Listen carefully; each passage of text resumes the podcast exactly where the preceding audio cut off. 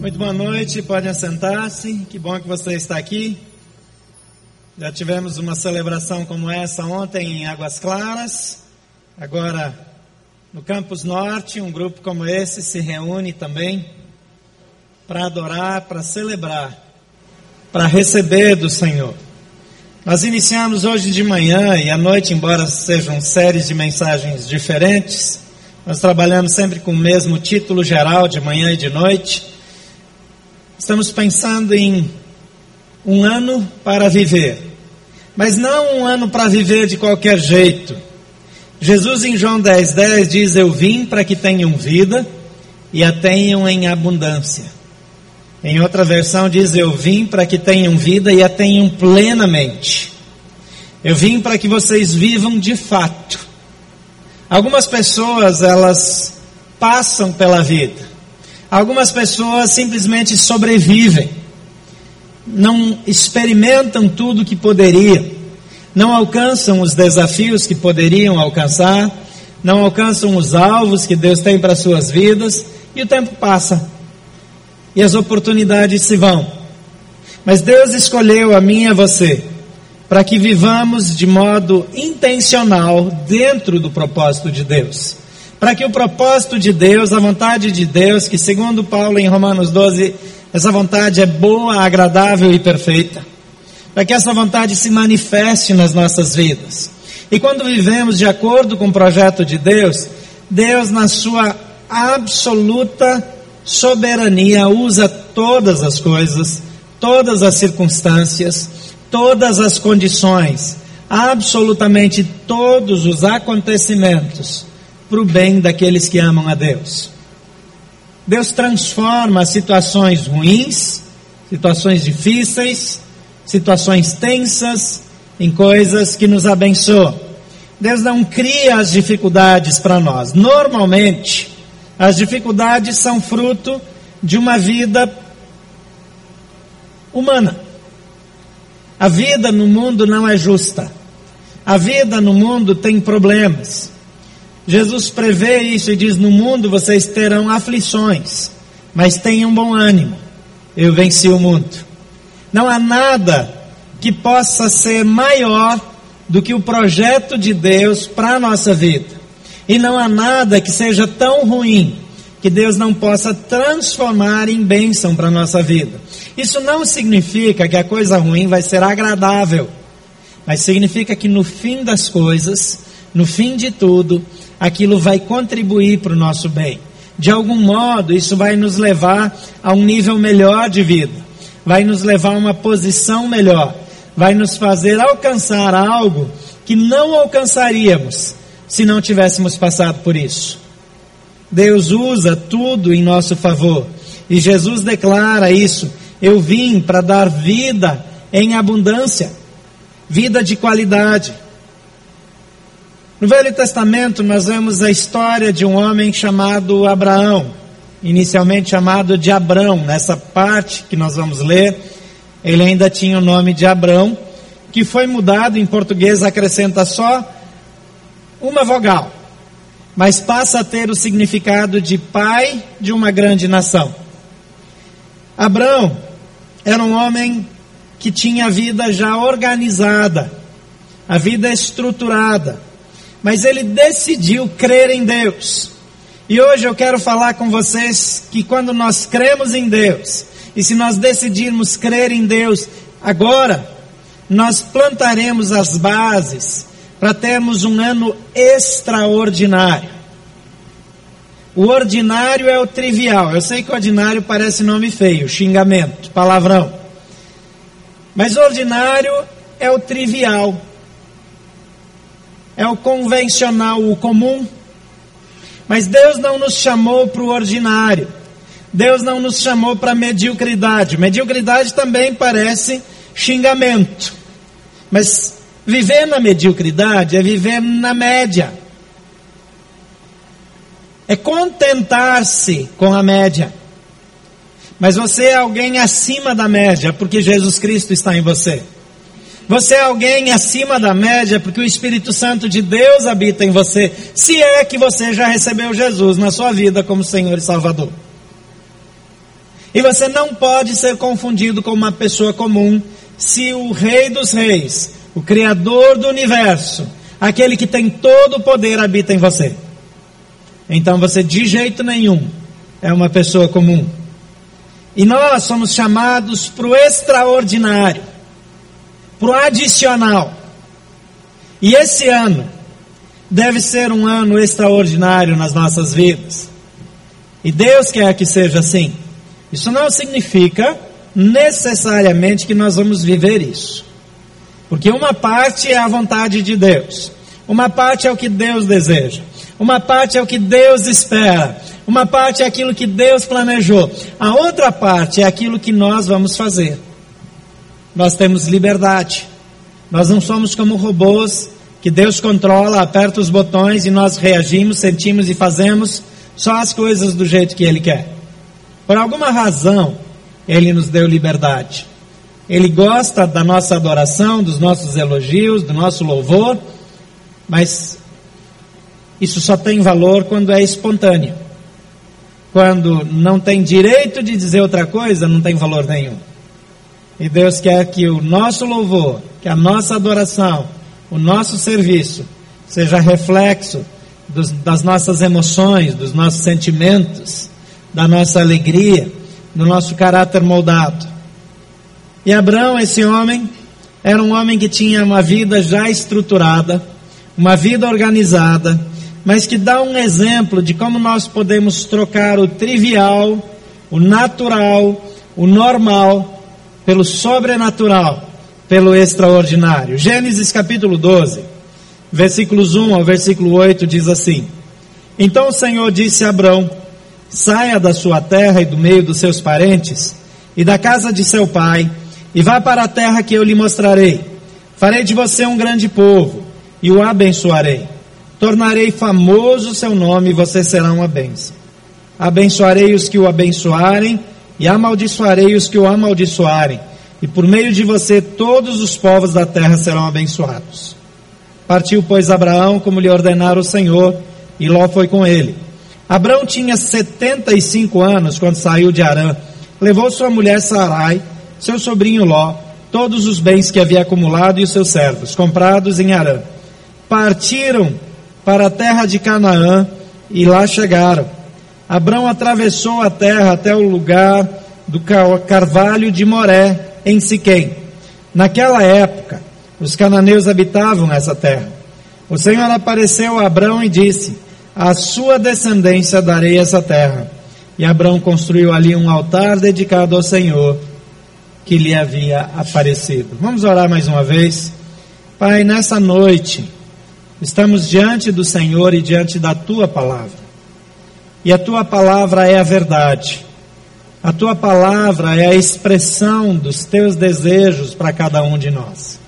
E ainda que seja parte de uma história antiga, traz princípios que o Senhor quer aplicar, ver aplicados, e que o Senhor honra até os dias de hoje nas nossas vidas, porque o Senhor nunca muda.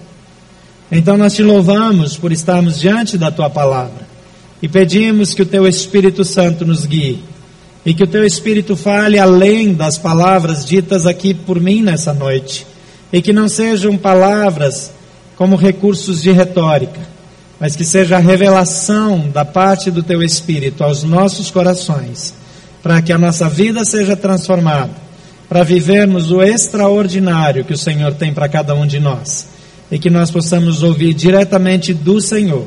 Oramos assim em nome de Jesus. Amém.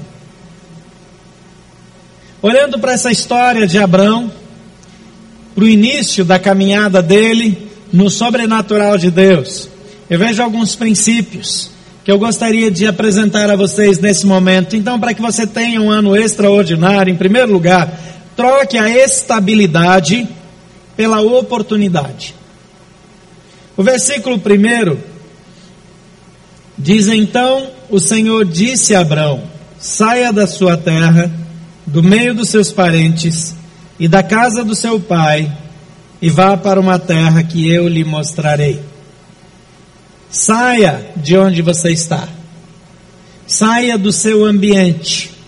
Saia do lugar que você conhece, que você domina. Abraão era da região de Ur dos Caldeus, na região de Arã. Abraão, a história secular diz que ele era o intermediário, o interlocutor entre o povo e o rei. Ele tinha uma influência, ele já não era menino, ele tinha aqui 75 anos.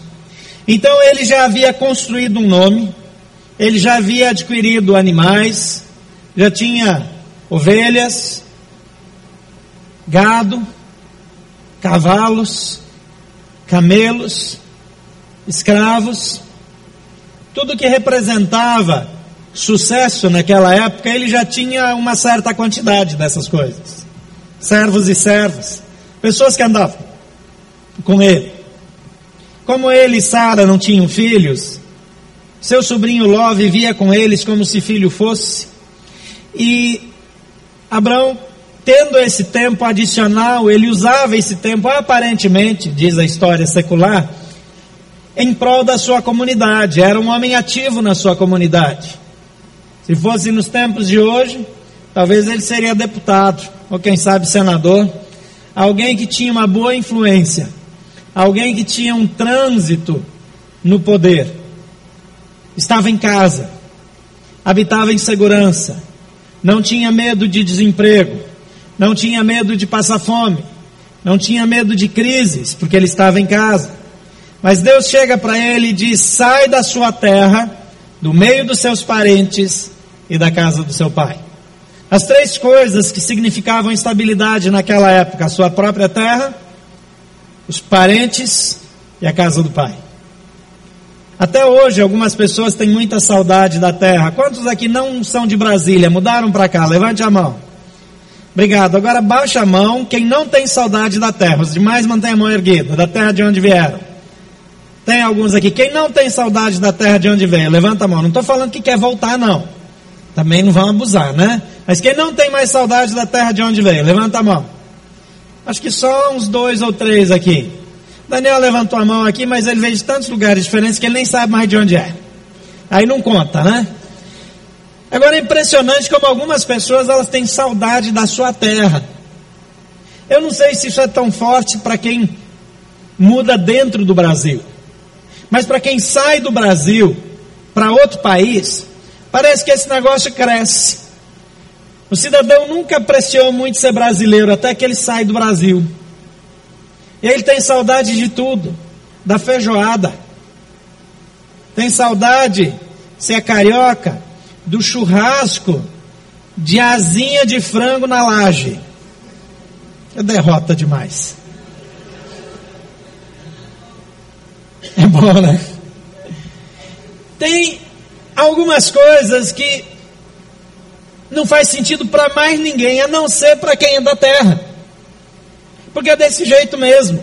Algumas coisas fazem parte da nossa vida, da nossa história. Eu não sei se vocês lembram daquela situação em que os irmãos de José vão visitá-lo, porque ainda não sabem que eles são irmãos, e o pai manda para José nozes de pistache, um pouco de mel silvestre e um pouco de bálsamo.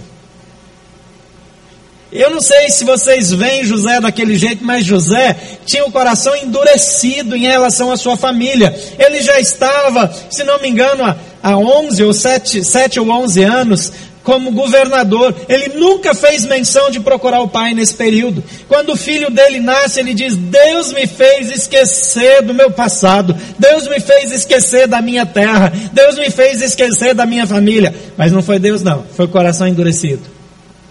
E sabe o que Deus usa para quebrar o coração dele? Um presentinho de roceiro, um pouquinho de mel, nozes de pistache e o bálsamo. O bálsamo que a mãe dele passava no joelho dele quando ele ralava o joelho quando era criança. O mel que ele bebia quando era menino. As nozes de pistache que ele abria. Aquelas memórias da terra Aquelas coisas lá do passado que mexem com a gente, que fazem bem. Provavelmente no fim do ano você comeu coisas que lembravam a sua terra, costumes de família, eu ganhei no dia do meu aniversário um, um box com rabanada. Eu já falei mal de rabanada aqui, mas eu comi com gosto, coisa boa, delícia. Mas sabe por quê? Porque algumas coisas vêm lá de trás, lá da nossa infância. Ativa a nossa memória aquele cheirinho da canela, aquele aroma do cozido que a mãe fazia. Aqui, Deus está dizendo para Abraão: solta tudo aquilo que te dá estabilidade, a sua terra, os seus parentes e a casa dos seus pais. Algumas pessoas nunca viveram longe dos pais. E quando eu posso dar um conselho para um jovem, eu digo: tenha um tempo longe da casa dos seus pais. Pais, não me odeiem. Lembre-se que você precisa me amar. Um filho precisa passar algum tempo fora de casa para se tornar um homem, um adulto responsável. A superproteção dos pais impede que ele aprenda a depender da proteção do Pai eterno. Quando as coisas ficam difíceis, o pai ajuda, a mãe ajuda. E Deus fala para Abraão: sai do meio da sua terra, sai do meio dos seus parentes, sai da casa do seu pai, sai de tudo que te dá estabilidade. Falar em perder estabilidade em Brasília não é uma conversa boa. Quando os meninos crescem ouvindo o pai dizer: Meu filho vai passar no concurso do TCU ou do Banco Central, sei lá, agora o Senado, o TCU, o Banco Central estão disputando, aí não sei se é grande coisa agora, mas no passado já foi. Quando eu era menino, o concurso que enchia os olhos de todos era do Banco do Brasil. O Banco do Brasil era o sonho. Quando o menino passava no Banco do Brasil, os pais das meninas já queriam todos que a filha casasse com ele, porque está com o futuro garantido. Era um negócio desesperador. Vai ver hoje como é que é. Mudou muito. A não ser quem é do Banco do Brasil e da terceira, porque aí é só, só, só top, né? Aí é só o povo lá de cima. Você quer crescer no Banco do Brasil, vem para a terceira. Agora, Deus está dizendo, eu preciso me tornar sua fonte de estabilidade. Você quer um ano extraordinário? Coloque todos os ovos no mesmo cesto. Confie exclusivamente em Deus. E Ele vai cuidar de você. Amém? Em segundo lugar, confie de modo incondicional e desenvolva uma expectativa exponencial. Veja o que Deus fala para Abraão aqui no versículo 2 e 3. Farei de você um grande povo e o abençoarei. Tornarei famoso o seu nome, você será uma bênção. Abençoarei os que o abençoarem, e amaldiçoarei os que o amaldiçoarem. E por meio de você, todos os povos da terra serão abençoados. Você pode pensar o que, que significava isso para Abraão? Abençoar todos os povos da terra. De vez em quando alguém coloca uma frase, twitta uma frase na internet aí, e tem 2, 3, 5 milhões de likes. Não é assim muito comum. Eu nunca consegui nenhuma que tivesse mais de 500, mas tudo bem. Tem gente que, acho que nem de 500, vamos lá. Mas, é, a internet fez com que alguns vídeos, algumas brincadeiras, vocês lembram do povo, aquela família mais desafinada do mundo, mais esquisita do mundo, que começou a cantar nos galhos secos de uma árvore qualquer na internet que todo mundo fez piada com eles. Para nossa alegria. Eles puseram o vídeo para nossa alegria. Todos vocês pecaram por causa daquele vídeo. Que é errado zoar dos outros. Mas já passou, ninguém nem sabe onde eles moram mais. Ninguém sabe mais nada deles. Mas Abraão, Deus está dizendo: por meio de você eu vou abençoar todas as famílias da terra, mas não tinha internet, não tinha televisão. Como a influência de Abraão poderia chegar em todos os lugares para abençoar todas as famílias da terra? Isso era o mais exponencial do que qualquer criatura do universo pudesse imaginar. Mas Deus está dizendo para Abraão: se você andar comigo, eu vou abençoar cada família do planeta. E não é só as famílias que estão vivendo naquele tempo, não. Todas as famílias do mundo, enquanto o mundo for mundo.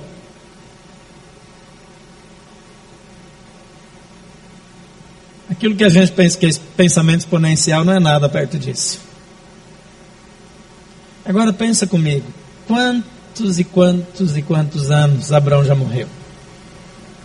E nós estamos aqui num domingo à noite falando dele. Quantos anos?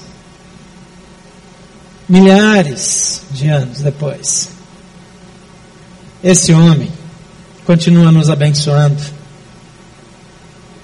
porque ele trocou a sua estabilidade pela oportunidade. Porque ele confiou de modo incondicional. E ele creu numa promessa improvável. Improvável. Sem fé é impossível agradar a Deus. Amém? Fé não é necessário para aquilo que eu posso alcançar.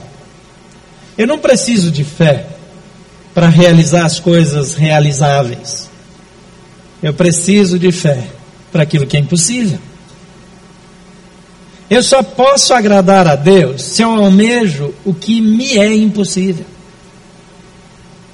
Se os meus alvos, os meus desafios, podem ser alcançados humanamente falando, Então eu não vivo extraordinário, então eu vivo ordinário. Então eu não vivo acima da mediocridade, eu sou uma pessoa da média. Eu sei que dizer que eu sou uma pessoa medíocre é feio, é um pouco pior do que o termo quer dizer na essência. Mas eu preciso confiar. Para que a minha vida seja extraordinária, eu preciso olhar muito além. Eu preciso aceitar as possibilidades improváveis, impossíveis, inimagináveis que Deus tem para a minha vida. Ele diz: Eu farei de você um grande povo e o abençoarei. Eu tornarei o seu nome famoso e você será uma bênção. Abençoarei os que o abençoarem, amaldiçoarei os que o amaldiçoarem, e por meio de você todos os povos da terra serão abençoados. Ninguém vai escapar. Em outra versão diz todas as famílias da terra. Naquela época o conceito de família era um conceito mais tribal. Então formava-se um povo a partir de uma família. E a partir daquele povo uma nação. E quem sabe um reino. Precisamos confiar de modo incondicional. Mas esperar grandes coisas. Ter uma grande expectativa isso vai mudar a nossa vida. Em terceiro lugar, desenvolva uma confiança em Deus que resulte numa experiência ou numa obediência mobilizadora. Sempre que a gente pensa em mobilização, a gente pensa nos outros. Mas eu queria incentivar você a ser você mesmo uma pessoa mobilizada. Uma pessoa que faz. Uma pessoa que se levanta, que anda, que confia. Às vezes nós até queremos ajudar outras pessoas. Tem pessoas que vão trabalhar no ministério e elas começam a mobilizar outras pessoas para ajudar naquela área que elas estão envolvidas. Isso é muito bom, mas não é disso que eu estou falando. Estou falando de você ser alguém que levanta e faz. Veja aqui, o versículo 4 diz: Partiu Abraão como lhe ordenara o Senhor. Se acabasse aqui, o versículo já estava de bom tamanho. Deus dá uma ordem absurda, sem sentido, faz uma promessa sem noção. E Abraão larga tudo que não se larga e vai. Eu fico imaginando o comentário do povo em volta, diz, ah, bateu a cabeça na pedra, tomou sol demais, está afetado, não está bem. Está com 75 anos e age como se tivesse 15. Pensa, o menino tinha 75, gente. Tem alguém com 75 anos aqui? Deixa eu ver. Alguém? Levanta a mão. Ninguém. Poxa. O grife está de folga hoje. 75 anos de idade. Então nenhum de vocês é mais velho do que Abraão era. Quando a coisa começou. Você acha que é tarde para você? Eu estava ouvindo o pastor Luiz Guilherme, ele é pastor de uma das igrejas mais influentes nos Estados Unidos. E ele simplesmente plantou essa igreja quando ele já tinha 50 anos. Eu fiquei feliz porque eu fiz 48 agora no último dia 31. Falei, tô, tô, tô garoto ainda. Porque se com 50 anos dá para começar do zero uma igreja que vai ser a igreja mais influente da nação mais poderosa do mundo, então eu tenho muito tempo pela frente. Mas depois que eu vi Abraão aqui, eu perdi o respeito pelo Luiz. Com 75 anos começa a caminhada dele. 75. Não era mais um garoto. E ele começa a obedecer incondicionalmente em busca de promessas absolutamente improváveis. Mas a fé de Abraão o coloca numa posição de destaque. Lá em Hebreus, no capítulo 11, numa galeria dos heróis da fé, onde são destacados as pessoas que mais merecem destaque na história bíblica. E ele é citado, e várias coisas da vida dele são citadas, quando outros, como Davi, são mencionados quase como uma nota de rodapé. Abraão tem vários pontos destacados naquele capítulo, por causa da fé. Então a sua confiança em Deus, ela precisa ser comprovada por ação. Se Deus falou, faça. Se Deus mandou, obedeça. Se Deus mandou dar, dê. Se Ele mandou vender, venda. Se Ele mandou pedir demissão, peça demissão. Se Ele mandou aceitar um novo contrato, aceite. Se Ele mandou você sair daqui para outro lugar, vá. Não importa o custo. Se Ele mandou você se envolver numa viagem missionária que não faz sentido, vá para lá. Tinha um tempo que a gente começou a levar grupos para a África. E eu ouvi umas histórias, porque quase todo grupo que ia, alguém morria na África.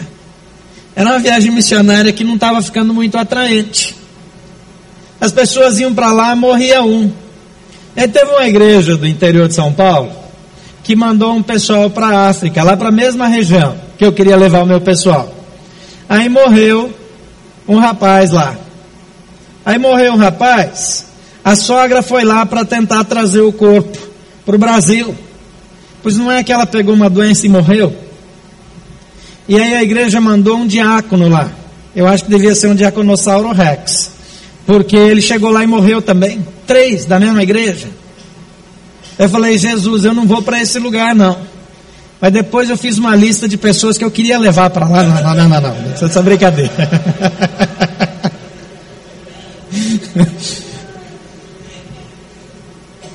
E eu comecei a dizer para a igreja: é assim mesmo. Porque a Bíblia diz que se o grão de trigo caindo por terra não morrer, fica ele só, mas se morrer, dá muito fruto. Eu achei que era um bom argumento. Nós precisamos crer em Deus e avançar sem medo contra as probabilidades. E quando todas as pessoas que iam para lá ficavam doentes. Numa época que a malária estava atacando violentamente. Em três viagens, as pessoas que não faziam parte da nossa igreja, que foram conosco, pegaram malária. Mas nenhuma das pessoas que viajou em nenhuma ocasião conosco pegou sequer uma gripe. Nada porque Deus é Deus. Porque Ele cuida dos seus filhos. E quando Ele manda fazer, pode fazer. Se Ele mandar para o campo de guerra, pode ir com segurança. O Senhor é contigo. Ele te protege. Em quarto lugar, envolva os seus em sua caminhada de fé.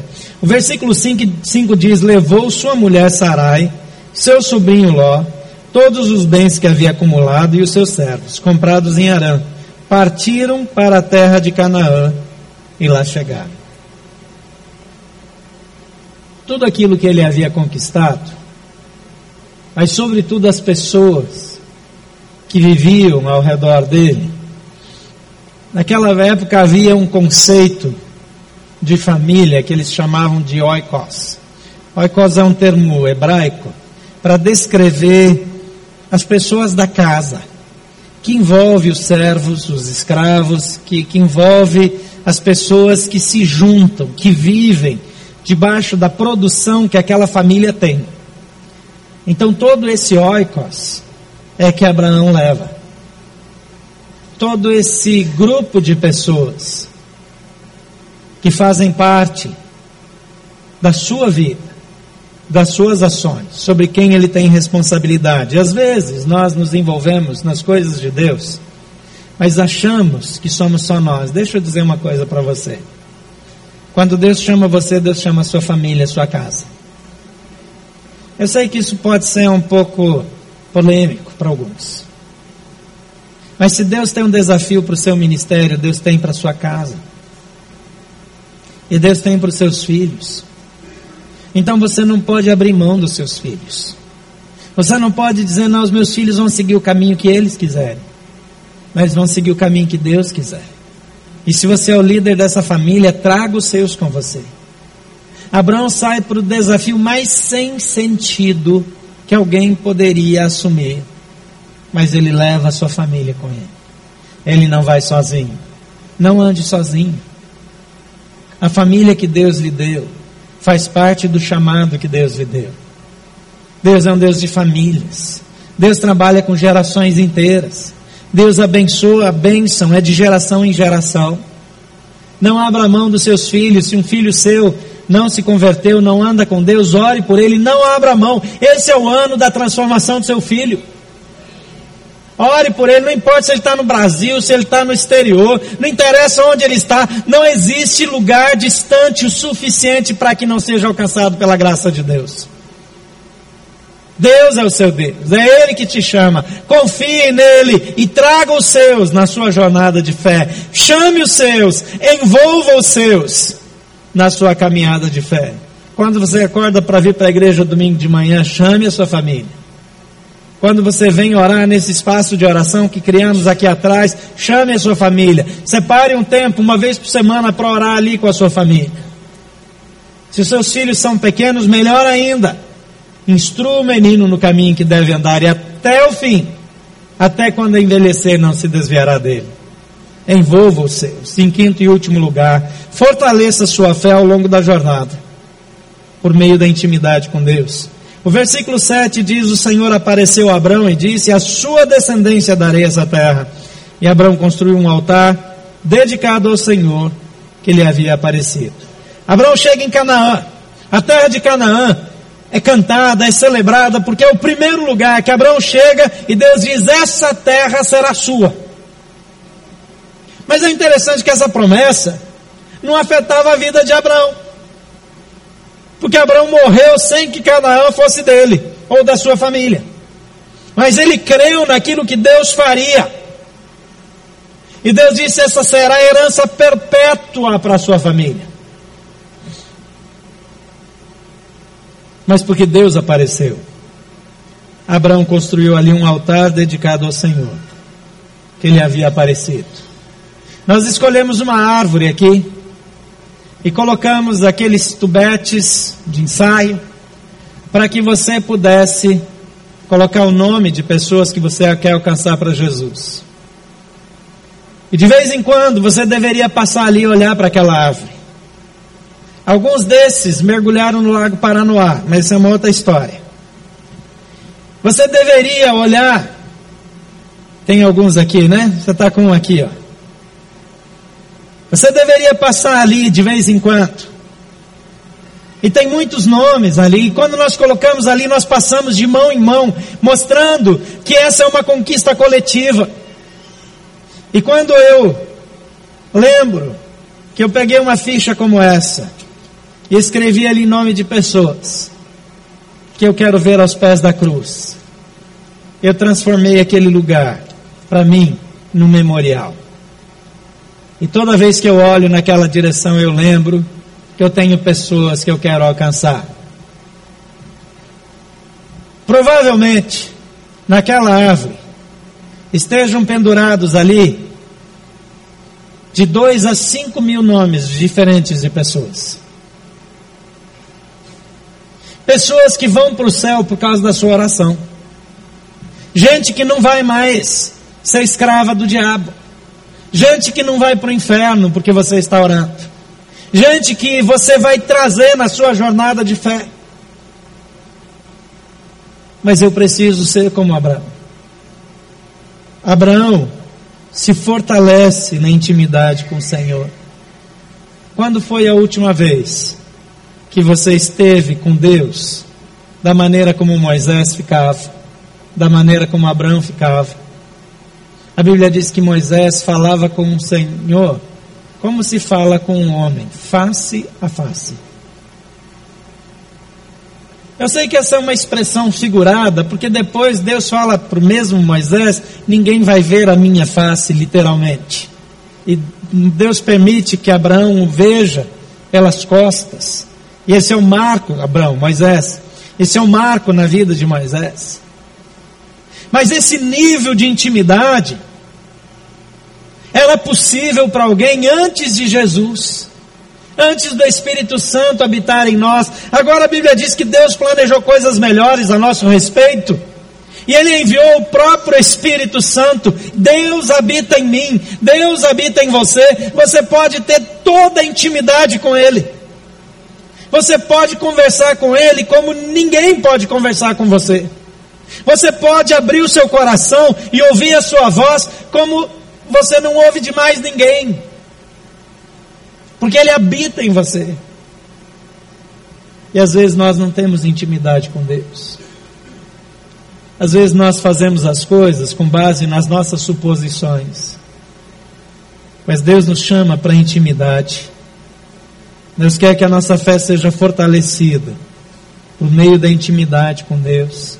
Intimidade com Deus torna a nossa vida extraordinária e vai transformar o nosso ano num ano extraordinário. O Senhor que apareceu a Abraão é o mesmo que aparece para mim e para você. O Senhor que amou Abraão e lhe chamou é o mesmo que chama a mim e a você para vivermos na dependência do Senhor, para andarmos com Ele, para experimentarmos o seu poder, para o vermos todos os dias da nossa vida.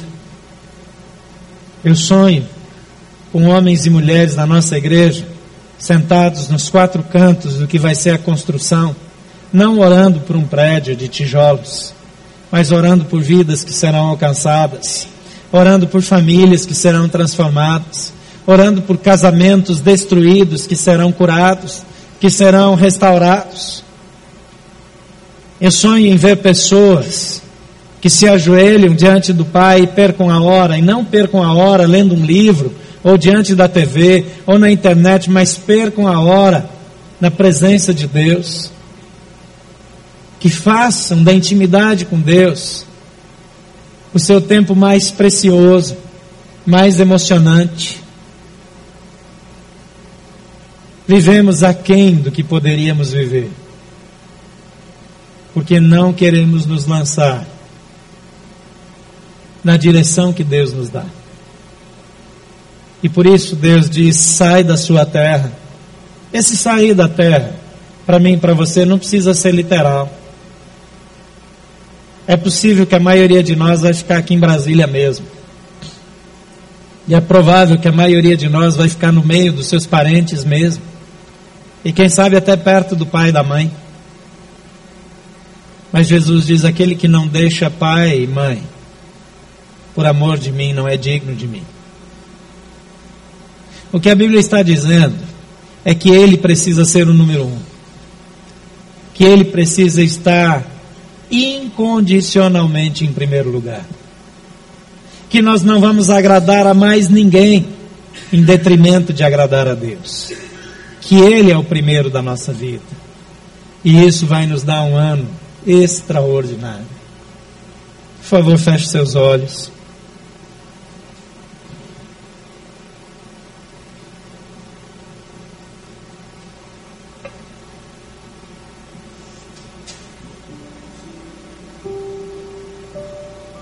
O chamado de Deus é para mim e para você. Algumas coisas que nós queremos controlar. A preocupação com uma filha, com um filho. Preocupação com o cônjuge. Com a nossa carreira. Preocupação com as nossas finanças.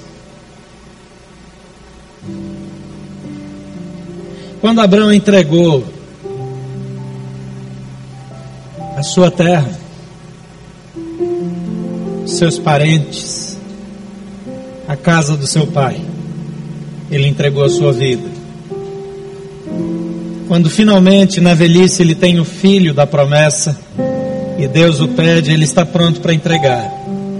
Porque nada está entre Abraão e Deus.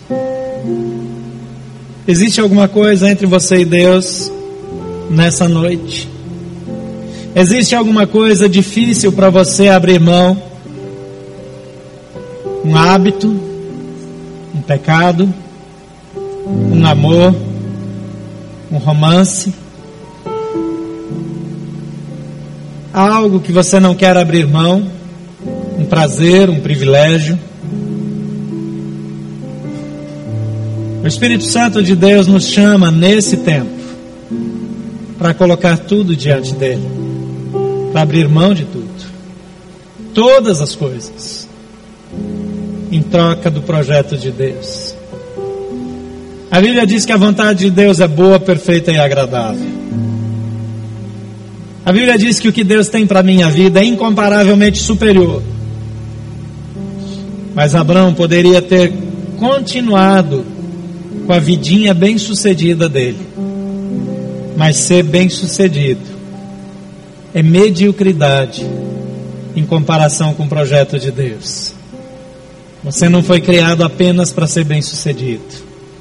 Você foi criado para romper no sobrenatural, para viver o melhor de Deus. O que você precisa abrir mão? Coloque diante de Deus. Qual é a renúncia?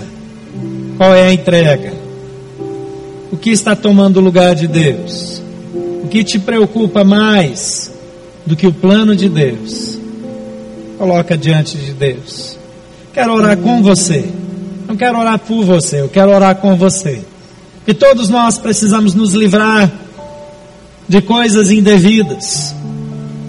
Coisas que talvez sejam boas, como a nossa terra, os nossos parentes, a casa do nosso pai abrir mão daquilo que nos dá conforto e segurança para dizer: Deus, seja o que o Senhor quiser. Eu farei o que o Senhor quiser. Você está pronto para dizer isso para o Senhor? Fique em pé. Eu quero orar por você. Se você reconhece que precisa entregar algo para o Senhor, abrir mão de algo, se coloca em pé. Se você quer dizer, Senhor, eu vou para onde for, do jeito que for, fique em pé. Se você quer um ano extraordinário, está pronto para abrir mão de tudo, para fazer somente a vontade de Deus. Coloca em pé agora e vamos orar juntos. Não fique em pé por causa dos outros, não se impressione por causa de ninguém. Mas Deus chama você. É você individualmente. Pai querido, cada pessoa em pé aqui, nessa noite, está dizendo: Eu quero o Senhor sobre todas as coisas. Eu quero a tua vontade sobre todas as coisas. Eu quero estar contigo. Eu abro mão de qualquer coisa que eu considero importante para dizer: Senhor, farei a tua vontade, custe o que custar, aconteça o que acontecer, venha o que vier, eu estou à tua disposição. Ouve a oração dos teus filhos, trata-os e manifesta a tua graça e o teu poder sobre suas vidas. Em nome de Jesus. Pode assentar-se, eu quero fazer mais uma oração. Talvez você não teve coragem de se levantar, ou mesmo que você tenha se levantado, talvez você precise ainda iniciar o seu relacionamento com Jesus. Só disposição não basta. É a presença de Deus, Deus habitando em mim, que me torna capaz de ser mais do que vencedor. E se você quer receber Jesus como seu Senhor e seu Salvador, eu quero orar por você. Levante uma de suas mãos bem alto. Você que nos acompanha pela internet, faça o mesmo gesto. Eu não vou ver, mas Deus está vendo.